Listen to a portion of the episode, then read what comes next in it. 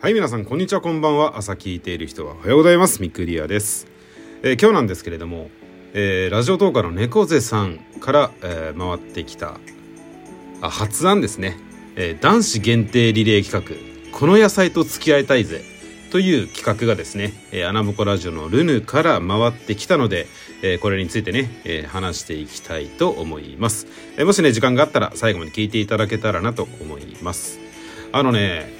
この野菜と付き合いたいぜっていう単語自体はもうちょっとね日本語としてちょっとおかしいと思うんだけどもどういうことかっていうと、えー野菜限定で、えーその野菜を擬人化して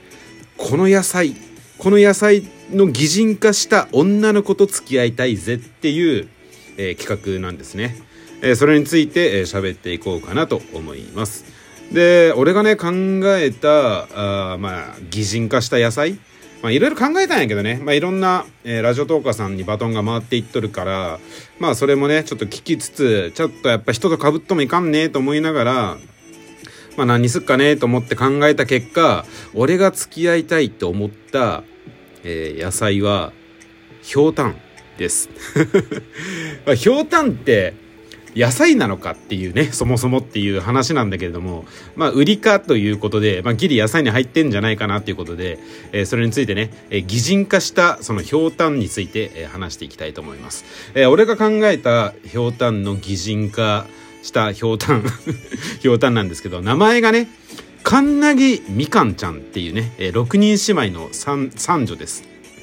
もう名前までね、えー考えてるんですけど、まあ、あの説明文みたいなところにねちょっとねいろいろ変えていこうかなと思うんですけれども。えーっとねこのみかんちゃんなんみかんってっていう感じなんだけど、ね、名前みかんじゃんなんだけど、えーみかんを漢字で書くとミクリアのみですね。に神と書いてみかんですね。でなんでこういう名前かっていうとあのひょうたんちゃんはねあの神社で、えー由緒正しい神社の、えー娘で、えー、巫女をやっております。なので、えー、カンナギという、えー名字は巫女の実と書いて一文字で巫女の実で、えー、カンナギと読ませてますね。はい。でひょうたんなんですけどなんでひょうたんなんかっていうとあのーまあひょうたんって縁起物で結構お土産物だったり、まあ、工芸品だったりとかあとはね楽器あのマラカス的なやつとかでね、えー結構、えー世界中にいろいろ使われててもう何が一番いいってあのスタイル？あのボンキュボンというあのスタイルがいいんじゃないかなと。で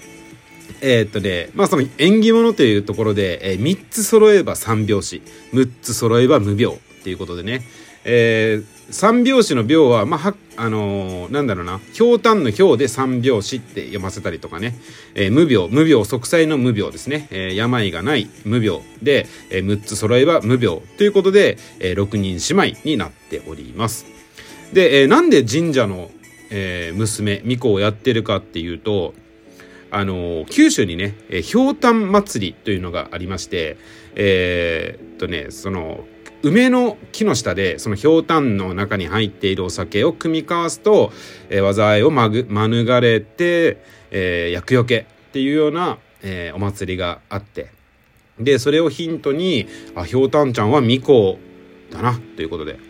であ神社だったら神社で巫女さんだったらさぞかし綺麗なんだろうな。ということで、えー日本神話に出てくる、えー、この花咲夜姫というね、えー、アマテラス大神の孫で、えー、にぎににぎのみことというね、えー孫がいるんですけれども、えーその奥さんに、えーなる、えー絶世の美女と、えー日本神話の中でもね絶世の美女として、えー歌われている、えー生まれ変わりというぐらい、えー綺麗な 人に、えーなっております。でえーっとねそのニニギの御事はそのなんかなこの花咲くこの花咲くや姫に一目惚れしてね、えー結婚するっていう、えー日本書紀、まあ、日本神話に、えー出てくるね、えーいうふうに言われてるんですけれども、えーそのこの花咲くや姫はですね、えー全国に1300社、まあ、1300社、うんある、えー浅間信仰の神社に、えーずっと祀られててですね、えその一つの神社に働いているっていうことですね。まあ年齢はね、えー、もう20代半ばぐらいの、えー、すごい美しい感じなんですけどもさっき言ったようにね厄除けの祈願ということで結構そこの神社はね、えー、厄除けですごい有名でその巫女の舞をね、えー、常に、えー、こう依頼があって、えー、その時期になると、え、お酒をね、組み交わす中で、え、巫女の舞を、やっているすごい、え、素晴らしい、え、人力を 持ってる、え、おみ巫女さんですね。でさっき言ったようにね、え、3つ揃えば3拍子っていうようにえっ、ー、とみかんちゃんはね芸術音楽美貌っていうねその3拍子にすごい優れてる、えー、おみこさんなんですけれどもその天真爛漫なねその性格ですごい人々を引きつける何かを持っている。えーひょうたんといえばね中身が空っぽっていうね、え、イメージがあるんですけれどもそれは何でかっていうとそのシャーマニズムにえー、特化した、え、自分のね得意体質で、え、その中身が空っぽがゆえに、えー、その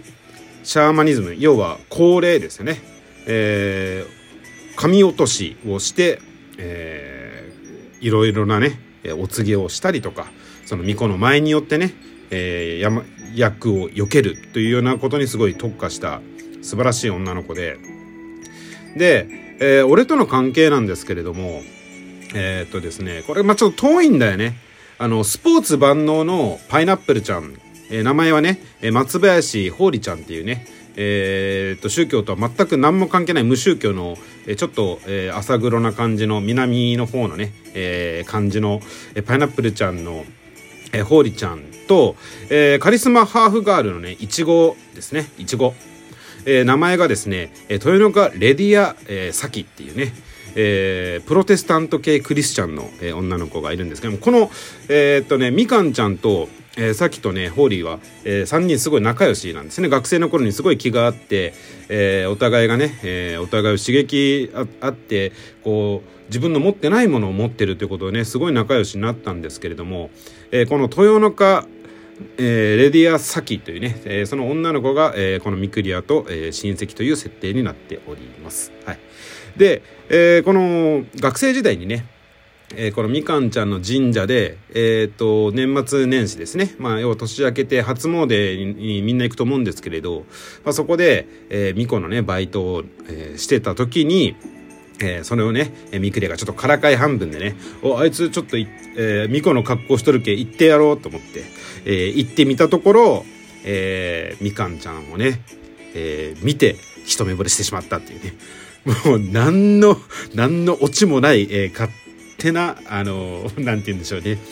えー、ありす、ありきたりな話なんだけれども、えー、このみかんちゃんにね、えー、一目惚れしてしまったと。まあ、もちろんね、最初はね、その、美貌に、えー、惚れたんだけれども、えー、仲良くね、なるにつれて、その天真爛漫な感じ、えー、包容力ですね。もう中身が空っぽなんで、えー、もう全てを許す、えー、心の広い女の子なんですね。えそういうおおらかなところに惹かれていったというところで、えー、ひょうたん、えー、いかがでしょうか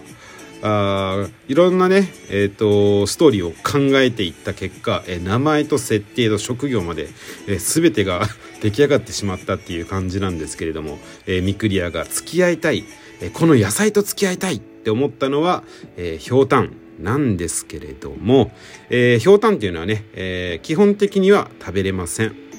はい。えー、そんな感じでね、最後まで聞いていただいた方いらっしゃいましたらありがとうございました。えー、ミクリアでした。じゃあね、バイバイ。